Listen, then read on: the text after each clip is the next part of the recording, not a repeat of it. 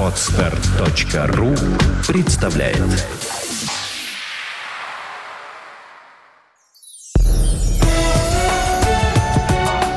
Авторский подкаст «Путевое дело. Жизнь без границ».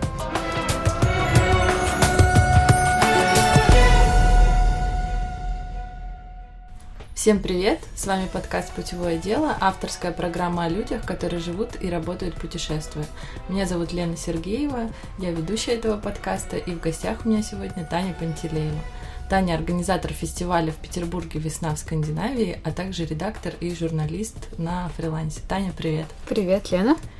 А, ну, прежде чем мы начнем нашу беседу, а, наши слушатели, наверное, заметили, что подкаст очень долгое время находился в отпуске, практически год. А, это произошло по нескольким причинам. Одна из причин то, что студия Подстер закрылась и перешла только в виртуальное существование, то есть остался только сайт, где вы можете а, подписываться и следить за выходом новых выпусков. Но мы решили эту проблему и нашли новую студию звукозаписи. Это студия М86 информационно-досугового центра библиотеки Маяковского на Московском проспекте 86 в Петербурге, которая любезно согласилась приютить наш подкаст, чтобы наши слушатели получали новую порцию вдохновения и полезных знаний. И мы благодарим за это наших партнеров. Переходим э, к, нашему, к нашей беседе с Татьяной. А, Таня нам сегодня расскажет очень много полезной информации, но прежде чем мы перейдем э, к фестивалю, расскажи, чем ты занималась до того, как стала организатором событий. Да, конечно. Я работала редактором в Кудаго, редактором раздела «Город». Мы рассказывали о фестивалях, о различных событиях, и поэтому это очень повлияло на то, что я потом сделала свой фестиваль. Также я работала журналистом в Кока-Коле, а, была фотографом для различных молодежных изданий, и я переехала из Чебоксар 4 года назад. Там я работала редактором и журналистом в региональной газете. Вот.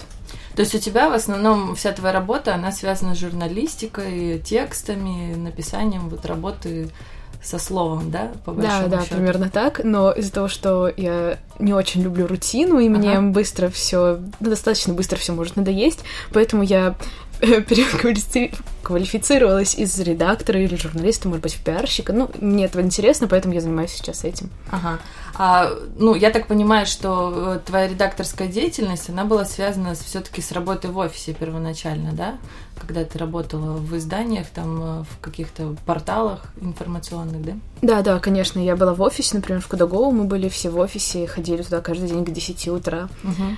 А, но и, ну, журналистом в Кока-Коле я работала уже на удаленке, но это уже было после того, как я связалась с офисом. Вот и как раз к этому я и веду, что, что для тебя э, стало причиной ухода из офиса, и как ты вообще приняла это решение пойти в свободное mm-hmm. плавание? Да, на самом деле этого решения произошло в тот момент, когда я уехала на три месяца в Испанию в прошлом году. А, так вышло, что в Петербурге стало очень грустно, и ну, у меня были такие жизненные, жизненные ситуации, такая м- не очень приятная. И я отпросилась из офиса на три месяца к бабушке, которая у меня живет в Испании. И я жила там три месяца, и в обед я ходила на море, а вечером я ездила на велосипеде там по, по большому количеству километров. И, в общем, все было очень тепло и славно, и здорово, и офис был в моем компьютере, и это было просто отлично. И когда я уже вернулась в Петербург, я поняла, что это отличное решение, и вот так и произошло. А как ты вообще отпросилась из офиса на три месяца? Поделись секретом.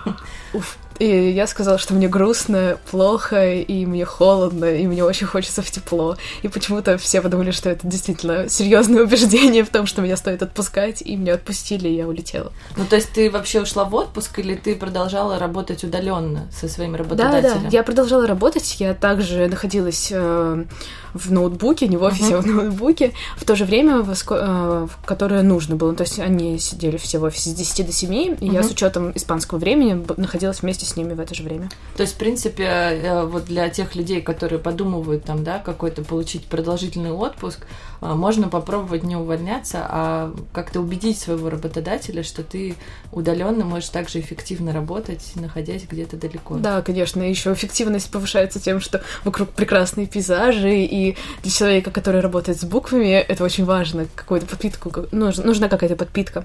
Для, для вдохновения, да?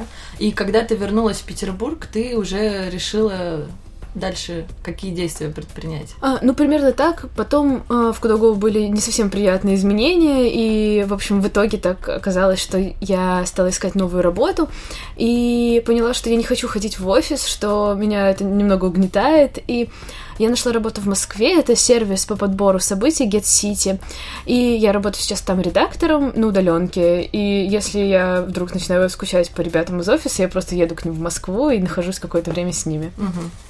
И в какой момент ты решила уже организовать фестиваль? Как тебе пришла вообще эта идея? Это был ноябрь, и опять все было грустно, и было холодно, что не очень ново для Петербурга.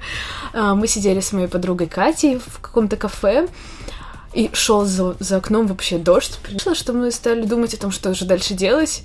И я предложила, что давай организуем фестиваль. И я так люблю Скандинавию, и вообще люблю путешествовать, поэтому Скандинавия Фест как-то получился сам собой. И вот мы решили, что это будет Скандинавия Фест. Это было начало ноября, наверное, числа 3 И вот 7 декабря он первый раз прошел в Гаголофте, и мы собрали 700 человек за день.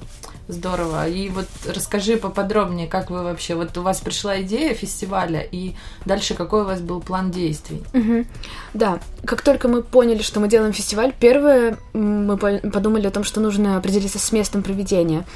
И мы изучили большое количество площадок в городе, изучили их э, стоимость аренды, их условия, пообщались с людьми, которые там работают. И больше всего нам подошел Playlоft Гага, мы его оценивали по оплате за целый день, по тому, какие работают там люди, и, естественно, по оформлению помещения, потому что Скандинавия — это чаще всего минимализм, uh-huh. ну, обычно там белые стены, ну, то есть лофт подходит идеально. А, вот, после того, как мы нашли место, мы стали уже заниматься над прог- э, с программой, искать каких-то спикеров, музыкантов, э, участников маркета и вот этого вот всего. То есть у вас сразу появилась концепция, что это должно быть объединение э, множества всяких направлений, да? То есть и мастер-классы, и концерты, и лекции. То есть вы все это сразу придумали. Да, да, да. Мы подумали о том, что нужно сделать так, чтобы человек, который пришел туда на какое-то непродолжительное время, было в любом случае интересно. И поэтому мы разделили площадки. Это было по-моему, четыре площадки, и на каждой что-то происходило весь день. То есть, например, была большая лекционная зона, в ней были действительно большие мастер-классы с крутыми спикерами. Например, можно было узнать, как отправиться в путешествие по следам мумитролей, а, как э, объехать все маяки Санкт-Петербурга ну, или области, как узнать о жизни Туви Янсен и, ну, в общем, очень много всего такого. Потом был отдельный зал для мастер-классов языковых. Там языковые школы города учили норвежскому, финскому, датскому, а, и я, наверное, что-то упустила. В общем, всем скандинавским языкам. И была зона с маркетом, там происходили... Там можно было купить абсолютно любое украшение скандинавское, можно было купить настоящий маяк, маленький, а, можно было приготов... попробовать и даже попытаться приготовить какую-то скандинавскую еду, например, датский бутерброд, а, и выпить глёга. Отлично, я уже прям так прониклась атмосферой этого фестиваля, хотя еще не успела его посетить. Хотя, насколько понимаю, он у вас уже на регулярной основе проходит, да? Забегая вперед. А, и расскажи поподробнее вот э, сам процесс организации. То есть у вас э, сложилась такая достаточно разно, э, разнообразная концепция, да, то есть очень много на самом деле именно организаторской работы. Сколько у вас было человек в команде и как вы вообще вот распределяли между членами команды свои задачи, кто чем занимался, какие сложности были? Да, конечно. Все очень удивляются, но в команде нас двое. вот, а, это я и второй организатор Катя Штарева. Мы подруги, поэтому очень легко было организовывать фестиваль вдвоем, хотя все говорят, что не открывайте не делайте там бизнес с друзьями или что-то вот такое. Но на самом деле это очень здорово и удобно, потому что мы оказались взаимоза... взаимозаменяемые, и поэтому, когда кто-то из нас куда-то уезжал или не мог, ну, в общем, что-то такое происходило, мы могли друг друга с легкостью заменить и разделить обязанности. Но вообще мы делали так, что я отвечала за зону э, с, с лекциями, то есть я взаимодействовала со спикерами, следила за тем, чтобы все презентации были к сроку, смотрела презентации и, ну, в общем, приводила спикера на площадку, давала ему в руки микрофон. А, ну и, в общем, сейчас мы стараемся делать так же. Ну и Катя отвечала за маркет. Ну, я не могу особо четко выделить зоны действия. А, скорее это было так, что если мне что-то нравится делать, сразу было понятно, что этим я занимаюсь дальше. Uh-huh. И если мне нужна какая-то помощь, то я просила Катю. Ну и Катя, соответственно, поступала так же. А вот спикеров, я так понимаю, у вас достаточно много было, поскольку было много лекций. А было ли сложно вообще уговорить людей выступать? И э, многие, потому что э, начинающие организаторы или тех, у кого есть идеи, они боятся, например, там кому-то обратиться, думают, что человек там попросит денег, еще что-то за выступление. Вот э, как у тебя на твоем опыте, mm-hmm. как получилось? Удивительно, но все соглашались очень легко, очень здорово. Возможно, это было я не знаю, может быть, нам действительно повезло с людьми, я думаю, что нам действительно повезло с этими людьми. Я просто писала в контакты или на почту и рассказывала об идее проекта, о фестивале и о том, как здорово было бы, если бы эти люди рассказали о каком-то путешествии или, ну, о том, чем они занимаются. И все соглашались. Ну, а если кто-то не соглашался, то мы это легко как-то регулировали, там, например, может быть, какой-то бартерной основой, может быть, мы делали какой-то пост, а, об этом человеке дополнительно ко всему тому, что мы делали. Ну, или мы э, предоставляли площадку на маркетинг. То есть, например, э, у нас был спикер Юрий Мациевский, он занимается поездками на маяки и фотографией. И он очень хотел, чтобы мы заплатили ему какую-то, ну, внушительную сумму, но мы договорились на то, что он будет на марк... в зоне маркета. А, они с женой сделали такой большой красивый стол с маяками, с открытками и продавали это то есть вы договорились как бы не платить деньги, а как-то быть друг другу взаимополезными. Да, да, да. Отличная идея. Но я так понимаю, что у вас были еще и спонсоры, и партнеры. Угу. А, с ними, наверное, уже было как-то посложнее договориться. Вот расскажи про этот опыт, как ты убеждала. Угу. Вообще, я считаю, что организация фестиваля это такой поиск друзей, наверное, потому что в моем случае э, так вышло, что все проекты, с которыми мы взаимодействуем, все спонсоры, все, э, все партнеры, стали друзьями, потому что это действительно чудесные проекты. Я мечтала о том, чтобы поработать с этими людьми, например, я не знаю, там хостел влюбиться или школа коммуникаций, интегрированных коммуникаций икра, школа BeSmart. В общем, эти люди, я всегда думала а, об их проектах с какой-то такой теплотой, смотрела и думала, что было бы здорово, чтобы мы вместе что-нибудь сделали. И я им писала, и мы договаривались, если это были, были партнеры, то мы договаривались на какую-то бартерную основу, если это был спонсор, то, конечно, э, переговоры шли дольше, и, возможно, сложнее, но в любом случае эти люди, они заинтересованы, это уже наши, получается, что они отвечают программе, то есть мы не искали, если мы делаем скандинавский фестиваль, мы не искали людей из Японии, которые хотят нас поддержать. Это компании, которые находятся тоже, ну, которым интересна наша же целевая аудитория. Поэтому переговоры были простыми, главное составить правильно э, письмо, возможно, разделить эти спонсорские пакеты на и сделать так, чтобы они были действительно удобные для компании, которую предлагается. А что вот обязательно должно быть в этом письме или презентации для спонсоров, чтобы это их могло заинтересовать? В каком вообще виде подавать вот эту информацию? Я думаю, что нужно для каждой компании, для каждой команды делать свой отдельный пакет в плане того, что не работать так, что я сейчас возьму все электронные почты, которые у меня есть, и всем отправлю, и думаю, ай, ладно, кто-нибудь там да откликнется. Ну, то есть индивидуальный подход, я думаю, и доброжелательность вообще все решают. Ну, то есть алгоритм получается такой, что для начала нужно выбрать компании, да, которые тебе интересны как спонсоры, узнать какое-то контактное лицо, да, и уже непосредственно э, с ним пытаться взаимодействовать, но при этом получается, что не просто делать какую-то массовую рассылку с одинаковой презентацией, а больше подумать на тему того, как максимально этого спонсора э, внедрить в этот фестиваль, да, чтобы получить и для него максимальную отдачу, и для вас. Да, да, да, верно. Ну и мы не просто давали список того, что можно сделать, а предлагали спонсору самому, может быть, что-то предложить. Ну, то mm-hmm. есть это было вообще абсолютно легко и возможно, и мы совершенно не против каких-то интересных взаимодействий. То есть какие-то спецпроекты именно с этим спонсором, которые могли бы как-то эту аудиторию еще больше вовлечь, да? Да, конечно. Бренд в компанию. Да.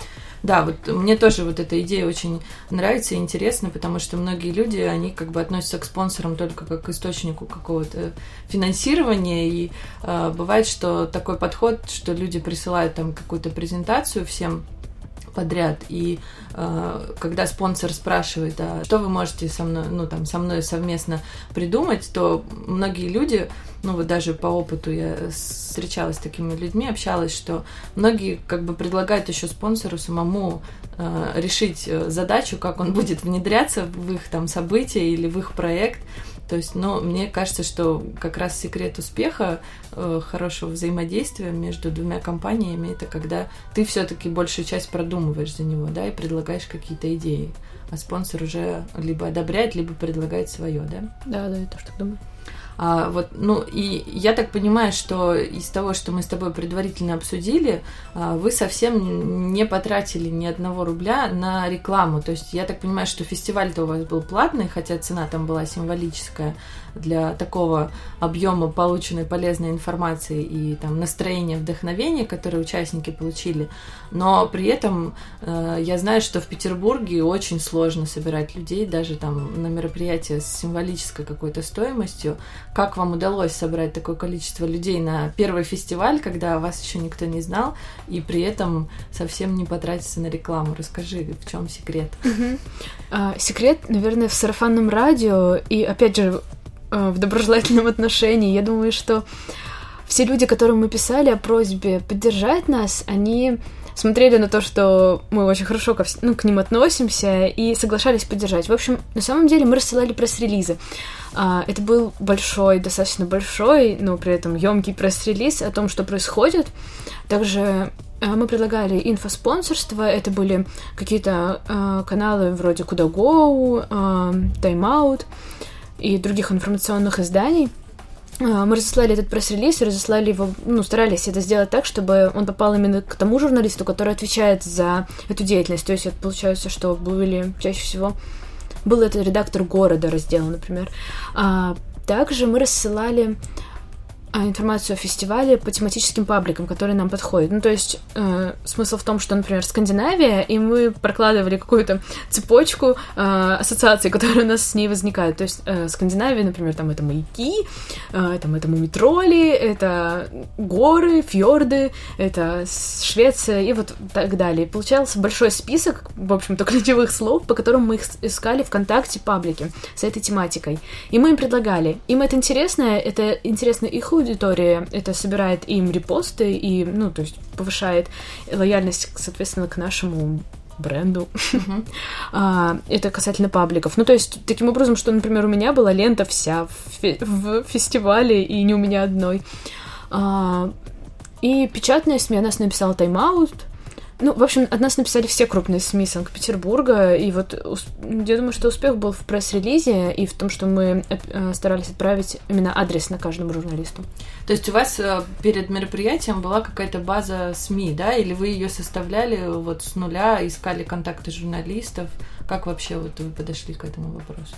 И база СМИ была, и мы ее обновляли, и если я сомневалась в том, что письмо ушло и действительно нашло своего читателя, то я находила новый контакт и смотрела. Есть в Фейсбуке группа пиар СПБ и пресс-секретари пиарщики России, и туда пишут очень много людей, и если просто почитать одни комментарии, можно найти там кучу полезных людей, кучу журналистов, кучу пиарщиков. В общем, очень я там самый частый гость. Ага, полезный такой совет, секретный практически.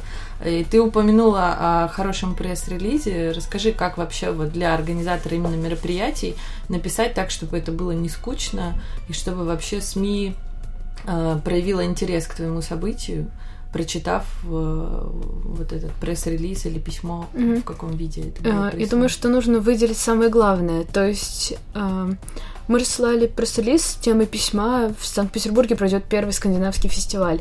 То есть при этом также ауди... э, ориентироваться на аудиторию СМИ. Ну, то есть, если это, я не знаю, журнал э, о садах и дачах, то понятно, что бесполезно туда отправлять, оно вряд ли появится на их страницах. Но если это какое-то издание, которое отвечает, ну, там, не знаю, может быть, это, опять же, куда go или Out или Village, то писать именно о том, что это происходит в городе, что это интересно людям из нашего города.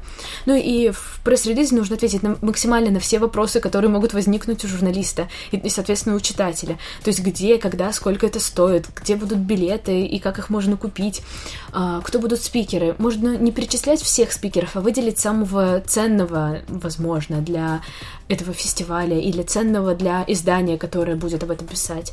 И также выделить самые интересные моменты. И, естественно, не рассылать пресс-релиз попусту.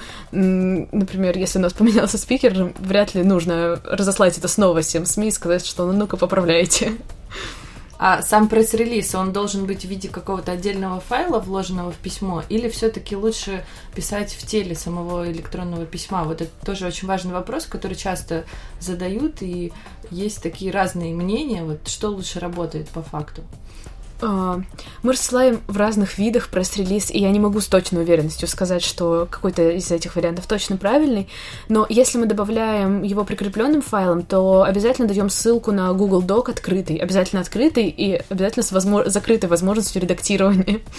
Uh-huh. ссылку о том, что можно прочитать пресс-релиз по ссылке, потому что мало ли в каком формате я сохранила, или вдруг у журналиста какой-то странный компьютер, который не хочет открывать. Ну или, в общем, вдруг кто-то из нас ошибся. Пусть лучше будет ссылка, на, э, которая будет вести на пресс-релиз. Uh-huh. Ну и сейчас, последний раз мы рассылали пресс-релиз прямо в теле письма и прикрепляли просто фотографии уже к письму. Uh-huh. А какой объем вообще информации должен быть? То есть это может быть лист А4 или половинка листа А4? Вот э, сколько текста написать, чтобы журналист его прочитал и не забросил потом на середине чтения и сказал, что нет, это вообще скукота какая-то, неинтересно. Хотя само событие может быть вообще замечательным, но вот объем текста может все испортить. Я думаю, что должно быть емкое и без э, таких ужасных фраз, э, типа уникальный, прекрасный, э, замечательный, удивительный. Ну, в общем, сделать это не похожим, конечно, на информационную сводку новостей, скучную, как будто я, не знаю, э, рассылаю какую-то сводку об убийствах, а интересный текст, но при этом очень емкий и больше по делу. Возможно, это страница, вряд ли это больше страницы. Угу. То есть максимум формата 4, да? Даже да. если это большое мероприятие, как у вас, там с такой разнообразной программой. Ну, мы уложились.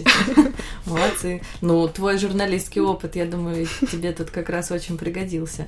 И меня вот э, всегда интересует вопрос э, финансовый, то есть самая вкусная тема, сколько вообще на этом э, можно заработать, и, ну, исходя там из расходов, да, и какие вообще есть перспективы вот у организации таких мероприятий в плане заработка тебя как организатора? Хотя бы порядок цифр какой-то можешь назвать? А, я думаю, что, во-первых, очень сложно предсказать, будут ли деньги с мероприятий, которые ты организовываешь. И когда мы делали вот первый фестиваль в декабре, это было так, что я вложила всю свою зарплату и все свои деньги, которые у меня вообще в принципе были, и в какой-то момент стало страшно, что я приду пешком от большевиков, я живу на большевиков, а, до лофта пешком. Вот. Но все произошло э, успешно благодаря тому, что были спонсоры, а, благодаря тому, что были партнеры, а, и деньги, которые я вложила, я их все купила и получила примерно половину своей месячной зарплаты. Для первого фестиваля это просто ура-ура и э, счастье, потому что все говорят, что э, если вы хотя бы вышли в ноль, это просто ну, чудо, и вам да. повезло. Вот, нам повезло вдвойне. Ну и вот сейчас фестиваль «Весна» в Скандинавии, который мы делали, мы поменяли формат и немного переживали о том, как воспримут, ли, э, как воспримут его люди, придет ли вообще кто-нибудь. Мы потому что растянули его на целый месяц.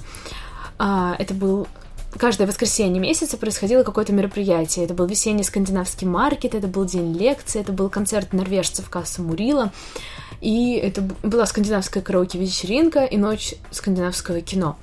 И могу сказать, что... А, еще были путешествия по маякам. А, и могу сказать, что если мы рассчитывали заработать на каком-то из этих мероприятий больше, чем на остальных, вот именно на этом мероприятии мы прокалывались и получали так мало денег, что даже грустно становилось. Вот, поэтому в этом плане пока, возможно, нам не хватает опыта с расчетом, и э, мой гуманитарный м, ум не позволяет э, заняться расчетом более детально, но заработать на мероприятиях, ну, действительно, возможно. А какой порядок цифр вообще вот можно ожидать, э, в принципе, организатору вот таких подобных мероприятий вообще? О каких цифрах идет речь? То есть там десятки Не тысяч миллионах. рублей, сотни тысяч рублей? О десятках. Десятки тысяч, да? А вот ты говорила, что ты вложила какие-то средства свои тоже. Какой порядок цифр примерно, ну вот, чтобы человеку, например, который подумывает о мероприятии, ну, чтобы ему все-таки иметь запас какой-то, да, и mm-hmm. быть готовым вложить хотя бы на старте, чтобы потом эти деньги вернулись. Да, да, да. Вложение это чаще всего аренда. Обычно площадка просит подтвердить то, что э, участие и оплатить, например, 50% от стоимости общей площадки, если это, конечно, не какой-то бартер. Mm-hmm. Соответственно, нужны деньги именно на это, на то, чтобы оплатить площадку и не провалить мероприятие просто потому, что площадка отдала это кому-то более перспективному в плане заработка. А сколько в среднем вот в Петербурге аренда площадок стоит вот подобного О, размера ага. и формата? Угу, угу. Хотя бы там Да, сейчас я секунду, мне нужно подумать. Около, я думаю, что э, цена в районе 50 тысяч. За день, да? Да. За целый день. Да, угу. да. Так, а помимо аренды площадки, что еще, какие могут быть расходы, вот, которые прям надо до того, как ты еще начал продажу билетов, но тебе уже надо внести какие-то средства свои? Ой, расходы на самом деле происходят на самых неожиданных местах. А, и поэтому деньги действительно нужно иметь, ну или хотя бы друзей, которые могут дать их на какое-то время uh-huh. взаймы. А, кроме аренды, возможно, понадобится печать афиш или какой-то раздаточной продукции, также если это не покрывает бартер. У нас были э, партнеры, это была мастерская печати, и они на, бар, на, основе, на бартерной основе предоставляли нам большое количество афиш. Но если этого нет, то, соответственно, нужны деньги на печать. И печать стоит около 3000 рублей, э, по-моему, 100, кажется, 100 больших афиш стоит 3000 рублей. Угу. Я надеюсь, что я правильно говорю. А, ну, соответственно, деньги на это. Возможно, нужно будет а, оплатить дорогу каким-то лекторам. Если едет кто-то из Москвы или, не знаю, откуда-то не из Санкт-Петербурга, эти люди не будут читать лекцию совершенно бесплатно, то есть им нужно будет оплатить хотя бы дорогу. Uh-huh. Ну, соответственно, если также проживание для этих людей, то, возможно, нужно будет оплатить его. То есть, я думаю, что 50 тысяч иметь точно нужно, возможно, даже больше. Угу. Ну, то есть, в любом случае, да, и потом, возможно, эти деньги при хорошем раскладе, когда у тебя успешное мероприятие, они тебе в конце, в итоге, по идее, должны вернуться. Да. Отлично. А, ну вот про фестиваль мы, в принципе, в общем и целом поговорили. И, наверное, у тебя уже а, есть какой-то опыт, который ты вынесла из организации вот э, по итогу проведения двух уже таких крупных фестивалей, а, какие основные моменты ты бы для наших слушателей обозначила, то есть на что обратить внимание, а что, например, делать точно не стоит? Вот буквально там несколько пунктов. Да, конечно. А, что делать не нужно? Не нужно пытаться заработать на каждом действии человека, который приходит на фестиваль. Э, я думаю, что вряд ли нужно доплачивать, чтобы человек доплачивал еще что-то на мероприятии. И самая основная мысль, э, то, что мы вынесли, это мыслить глобально. А, и при этом также закапываться в детали, потому что из деталей все складывается, но если не мыслить глобально и не видеть всю ситуацию в целом, не представлять себе, что будет делать человек, который заходит на ваше мероприятие, что, куда он пойдет дальше, и что будет, если будет очень много людей, а, вот этот момент нужно очень учитывать, потому что это была наша такая ошибка, но и которая принесла очень много мыслей на эту тему. К нам на фестиваль пришло, на первый фестиваль пришло очень много людей. В какой-то момент очередь была с первого по пятый этаж. А, когда мы это увидели, была ужасная паника, и мы думали о том, что что же мы наделали, как же дальше, вообще, что же теперь дальше делать. Вот, и просто нужно обладать действительно каким-то холодным таким рассудком и пойти и начать делать. И вот это поговорка, которая очень всем уже надоела, про то, что глаза боятся, а руки делают. Но это действительно так. Э, мы разрулили вот эту, всю эту лестницу, мы все все людей, всех людей направили на фестиваль, и все было в итоге нормально. Но это было действительно страшно, и вот этот момент лучше учитывать. Думать о том, сколько человек придет, и думать о том, как они все разместятся, и будет ли всем хорошо. Вот. Ну и думаю, что основной также принцип — это доброжелательность. Я не думаю, что если бы вот этого не... Э, если бы не было доброжелательности, чтобы что-то у нас что-то получилось. Ну, то есть основной, основная заповедь организатора — это не прятаться от возникающих проблем, да, потому что я очень много раз наблюдала, например, когда приходишь на какие-то события, и там действительно вот непредсказуемое количество людей, гораздо больше, чем надо, и там вот это вот растет волна негатива людей, которые там, например, на входе э, топчут друг друга, и организаторы вместо того, чтобы выйти и извиниться каким-то образом, да, и как-то помочь людям э, разрулить эту ситуацию, многие организаторы скрываются, прячутся, и волна от этого еще больше растет, нагнетается, и в итоге все заканчивается очень плохо. То есть здесь важно выйти, наверное, к людям, да, и попытаться вместе с ними решить этот вопрос, и тогда они к тебе совершенно по-другому меняют свое отношение и настроение, да? Да, да, да. Я вышла на лестницу и говорила, что я организатор Таня, и э, эта лестница результат моих рук. Вот. Ну, в общем, да, действительно, я улыбалась и разговаривала с этими людьми, и в итоге все было хорошо, и с некоторыми мы даже потом пообщались, и не было никаких проблем. То есть, в принципе, все люди адекватные, и поэтому они могут войти в твое положение, если ты к ним выходишь с открытой душой и извиняешься искренне, что вот возникла такая ситуация, но это не меняет твоего к ним отношения. Да, конечно. А, ну, про фестиваль очень интересно ты рассказала. Я думаю, очень много полезной информации а, получат слушатели, которые как раз там, может быть, какие-то идеи назревают по этому поводу. А, но ты упомянула уже, что ты занимаешься не только организацией, но и у тебя там есть еще редакторская, журналистская работа, и тоже на фрилансе. Вот как ты вообще находишь эти заказы, потому что это очень такой важный вопрос для всех людей, которые работают или собираются уходить на удаленную работу где вообще искать заказы. Угу. Как вот ты с этим справилась?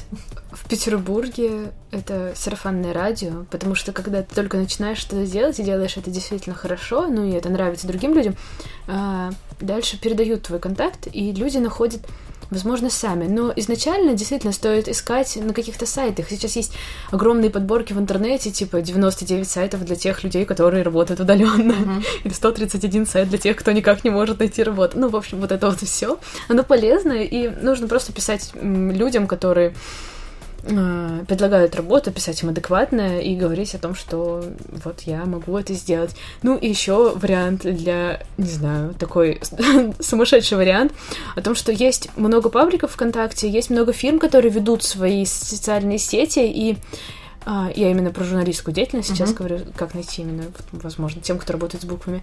А, и они делают это от души, но у них это не совсем хорошо получается, просто потому что они не работали с этим. И можно им предложить свои услуги.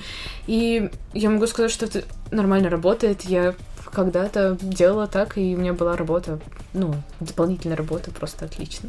То есть не бояться самим проявить инициативу, даже если компания не ищет никого, да, то есть просто написать им, что я могу сделать э, лучше для вашего сообщества там или для вашего сайта. Да, и... да, да, да. Это а, одна из тех историй, которая меня очень-очень вдохновляет. Я прочитала книгу лет, наверное, семь назад.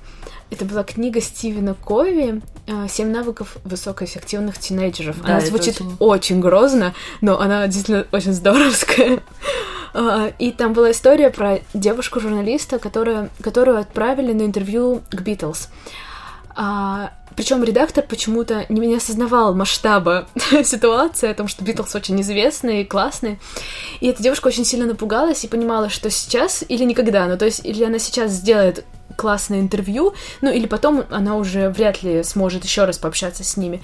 И она пришла к ним в гостиницу и позвонила, э, заставила женщину на ресепшене позвонить им в отель, в номер и сказать, что у вас интервью. И они так не ожидали такой наглости и такого напора, что они сказали, да, а, ну хорошо, пусть она проходит. И она прошла к ним в номер, и они сидели 4 часа и разговаривали. Она записала огромное интервью, которое потом перепечатали десятки изданий. И, в общем, если бы она этого не сделала, то вот этого всего бы не было. И я думаю, что это один из принципов, который, принципов, которым и стараюсь руководствоваться, что лучше я сделаю, и потом буду думать, зачем же я это сделала. Или, ну, наоборот. То есть э, лучше сделать и пожалеть, чем пожалеть, что ты не сделал. По сути, так, да? Да, я думаю, что это так. Да, это отличный жизненный принцип, я тоже стараюсь ему следовать. А, и ты вначале рассказывала, что, собственно, на идею фестиваля и на идею удаленной работы тебя сподвигли, конечно же, путешествия. Кто бы мог подумать, что это может что-то быть другое. А, расскажи теперь уже об опыте своих путешествий. Как, какого принципа вообще ты придерживаешься? То есть э, любишь ли ты длительные какие-то поездки или там на несколько дней самостоятельно ли ты планируешь, либо как-то там совмещаешь с покупкой каких-то предложений пакетных. Угу. Я люблю разные путешествия, и э, все разы, что я куда-то ездила, я ездила сама, ну, то есть бронировала билеты, покупала, выбирала квартиру, выбирала жилье, и э, в июле, по-моему, я поняла, что мне нужно срочно отсюда уезжать. Срочно. Я поняла, что предел, допустимый предел нахождения на одной точке уже пройден, и пора куда-то ехать. И я зашла в какую-то турфирму а, и сказала, что вот у меня тут есть в кошельке несколько тысяч денег, и что мне нужно как можно скорее куда-нибудь отправить. вот. И у меня тогда закончилась виза. И, в общем, а, я поехала на Кипр, на 6 дней. Вот первый раз это был, когда я поехала именно через туристическую фирму. Но я могу сказать, что когда я поехала одна и в совершенно незнакомую мне страну, это, возможно, было, ну, не самым плохим вариантом, потому что я очень хотела просто лежать на пляже и чтобы ничего не решать. И вот когда не хочется ничего решать или просто лежать на пляже, это отличный выход.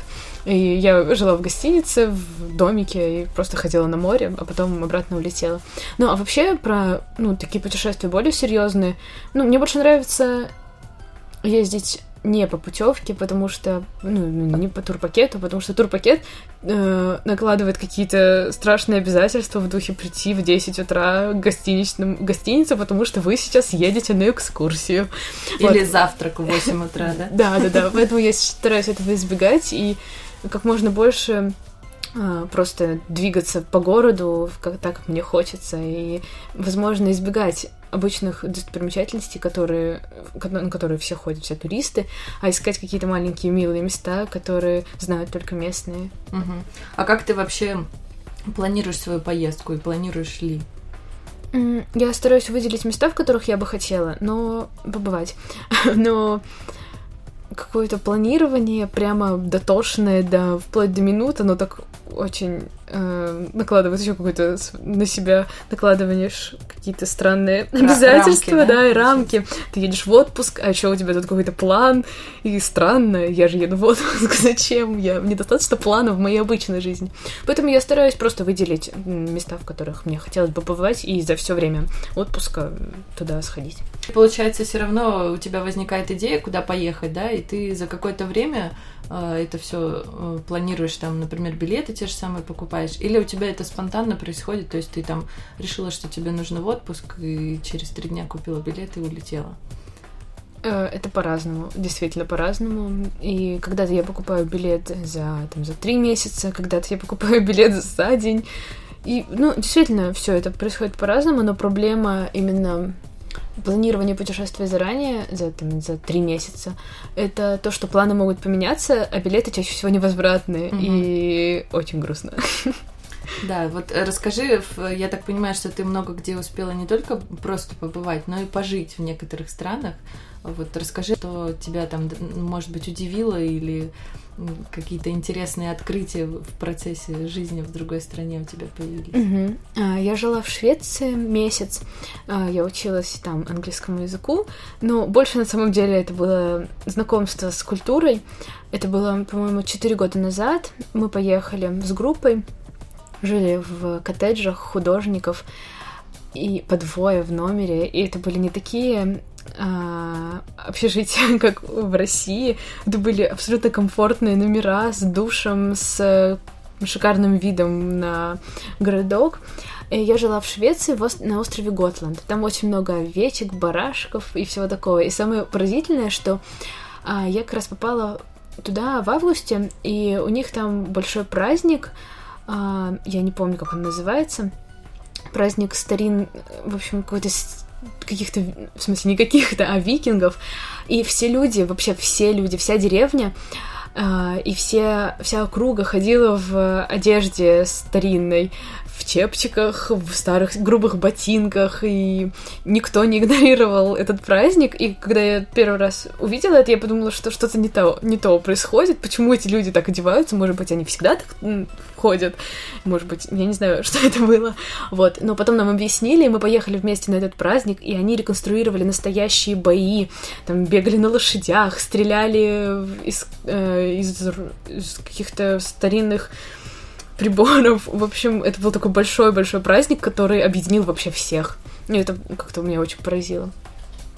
И ты еще, я так понимаю, жила в Испании, да? Там какая-то совершенно потрясающая история про твою бабушку, которую ты мне успела рассказать. Э, я думаю, что ты просто должна обязательно поделиться ею с нашими слушателями, потому что это неверо... невероятно вдохновляющая какая-то история жизни. Расскажи буквально там пару минут. Да, конечно, это моя вообще любимая история. Я думаю, что если кто-то меня знает, то знает эту историю, потому что я ее рассказываю всем. Да, у меня а, есть бабушка, а, и она вышла замуж, вот, э, два года назад. Да, это такое странное чувство, когда бабушка выходит замуж, а ты нет. Ну, в общем, не в этом дело. она переехала из Чебоксар три года назад в Испанию. Она не знала ни испанского, ни английского, ни какого-то другого языка, только немецкий, вообще базовый, на уровне школы, которую она закончила, ну, давно. А, она уехала туда, потому что она поняла, что не ее удел сидеть на лавочке и обсуждать проходящих молодых людей. И она продала квартиру в Чебоксарах и переехала в городок Теревьеха. Это провинция города Аликанте, э, и это три часа или четыре часа от Барселоны. Вот, она уехала туда, у нее там никого не было, и она очень доброжелательная и общительная, и поэтому через какое-то, вообще через несколько месяцев она стала знакомить нас со своими подругами, со своими новыми друзьями в скайпе, и э, стала ходить на дискотеки. Дискотеки для людей э, старшего возраста, и с ней там стали знакомиться молодые люди, хотела сказать я. Ну, в общем, мужчины с ней стали знакомиться. Но она очень так серьезно подходила к выбору э, и говорила, ты мне не даришь цветы, ну, извини, как бы нам с тобой не по пути. А, ну, не в стихах, конечно, как я это случайно сказала сейчас. А, а, кто-то там опаздывал, она говорила, что нет, мне тоже не нравится, что ты опаздываешь, что это вообще такое. И тут ей встретился потрясающий немец Хайнс, все шутят про то, что это имя похоже на кетчуп.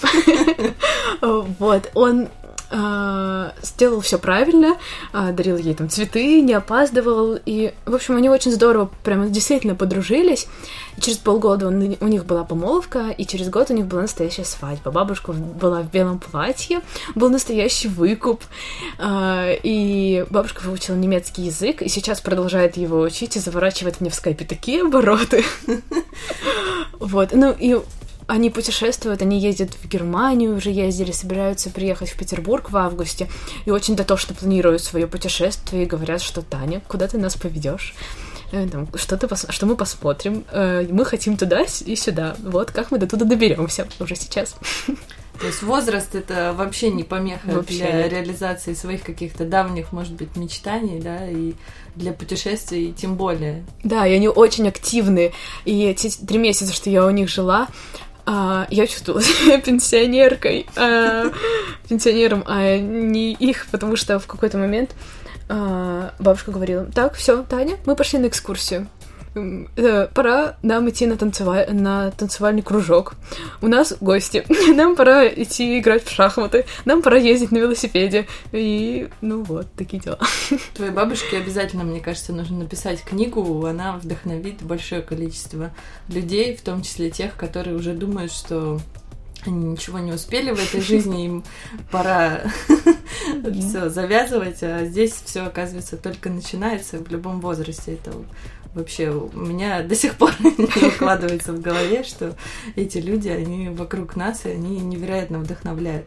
И вот как раз ты э, сказала уже, что ты жила в Испании, работала. Вот как тебе удавалось? Э, с одной стороны, это здорово, что ты живешь где-то в тепле, да, и тебя там море вокруг, но это, с одной стороны, вроде как расслабляет, и работать уже, может быть, не всегда хочется. Вот как себя организовать, как вообще выглядел твой день, когда вот ты совмещала отдых и работу удаленную? Угу.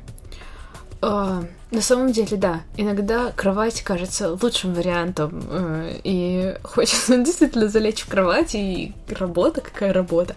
Но это очень легко преодолеть, особенно когда на тебя светит солнышко, и так приятно просыпаться и делать новые дела. На самом деле, я думаю, достаточно просто обычного плана действий. Того, что обязательно нужно сделать за день.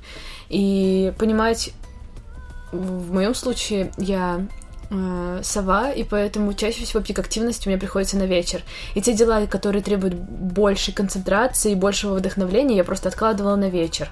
И таким образом разделила э, день, и если я понимала, что у меня никак не идет сегодня, вот в этот момент работа, я действительно закрывала ноутбук и э, ходила, проветривалась, проветривалась на улице. То есть просто выделять дела, которые нужно сделать, и делать их по мере поступания сил в организм. А сколько примерно часов в день ты э, тратишь на работу, на вот на дела свои? А, когда я организовываю фестиваль, и еще параллельно у меня есть работа основная, это Git City, ну, на, удален... на удаленке, как я уже говорила, то это действительно много времени, но, как сказал интернет, и как а, если найдешь э, работу, которая тебе по душе, тебе не придется работать ни минуты.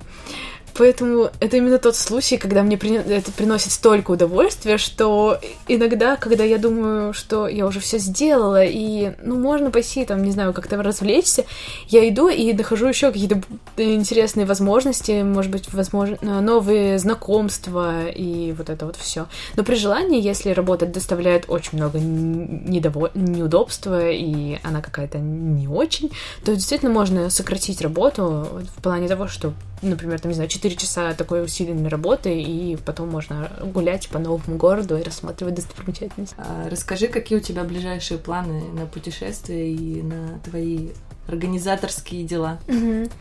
А самое главное, наверное, из организаторских дел — это тур норвежцев Касса Мурила по России. Если кто-то не слуш... еще не слышал и кто не увидел в моей ленте кучу-кучу аудиозаписей этих ребят, то послушайте, они действительно крутые. А, мы делаем им тур по России. Сейчас мы сотрудничаем с консульством Норвегии в Москве, Санкт-Петербурге и Мурманске. И мы вот основной, основная деятельность наша с, со вторым организатором Катей — это организация их тура.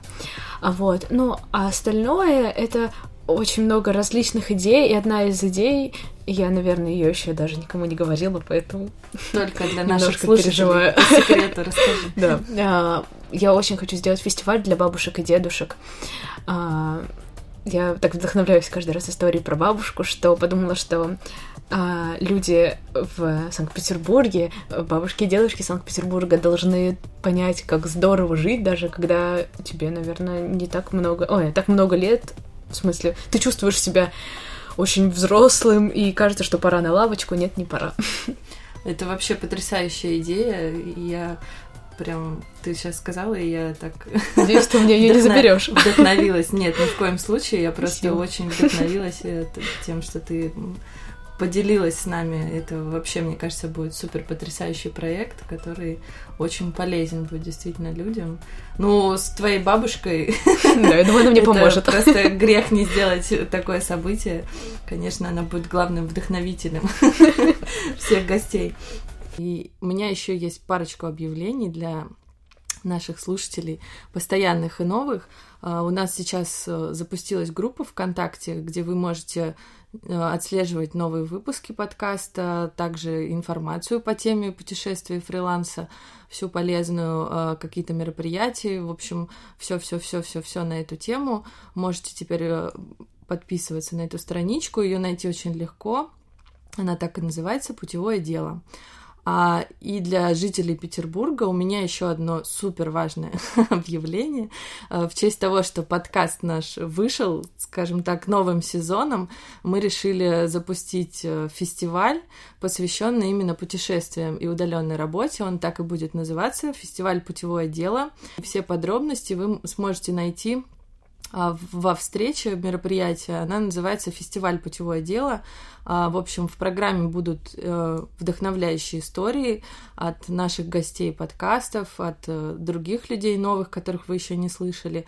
И будут э, такие практические мастер-классы. Вот, чем ищите ВКонтакте по простому запросу «Путевое дело» э, группу фестиваля и нашу страничку, и оставайтесь с нами, у нас впереди еще будет очень всего много интересного. А, ну вот у нас время уже подошло к концу, я э, Конечно, хотела бы еще, чтобы ты нам много всего интересного рассказала, но, к сожалению, уже пора заканчивать. Я тебя благодарю, что ты нашла время, приехала и поделилась с нашими слушателями в нашем новом, скажем так, сезоне путевого дела.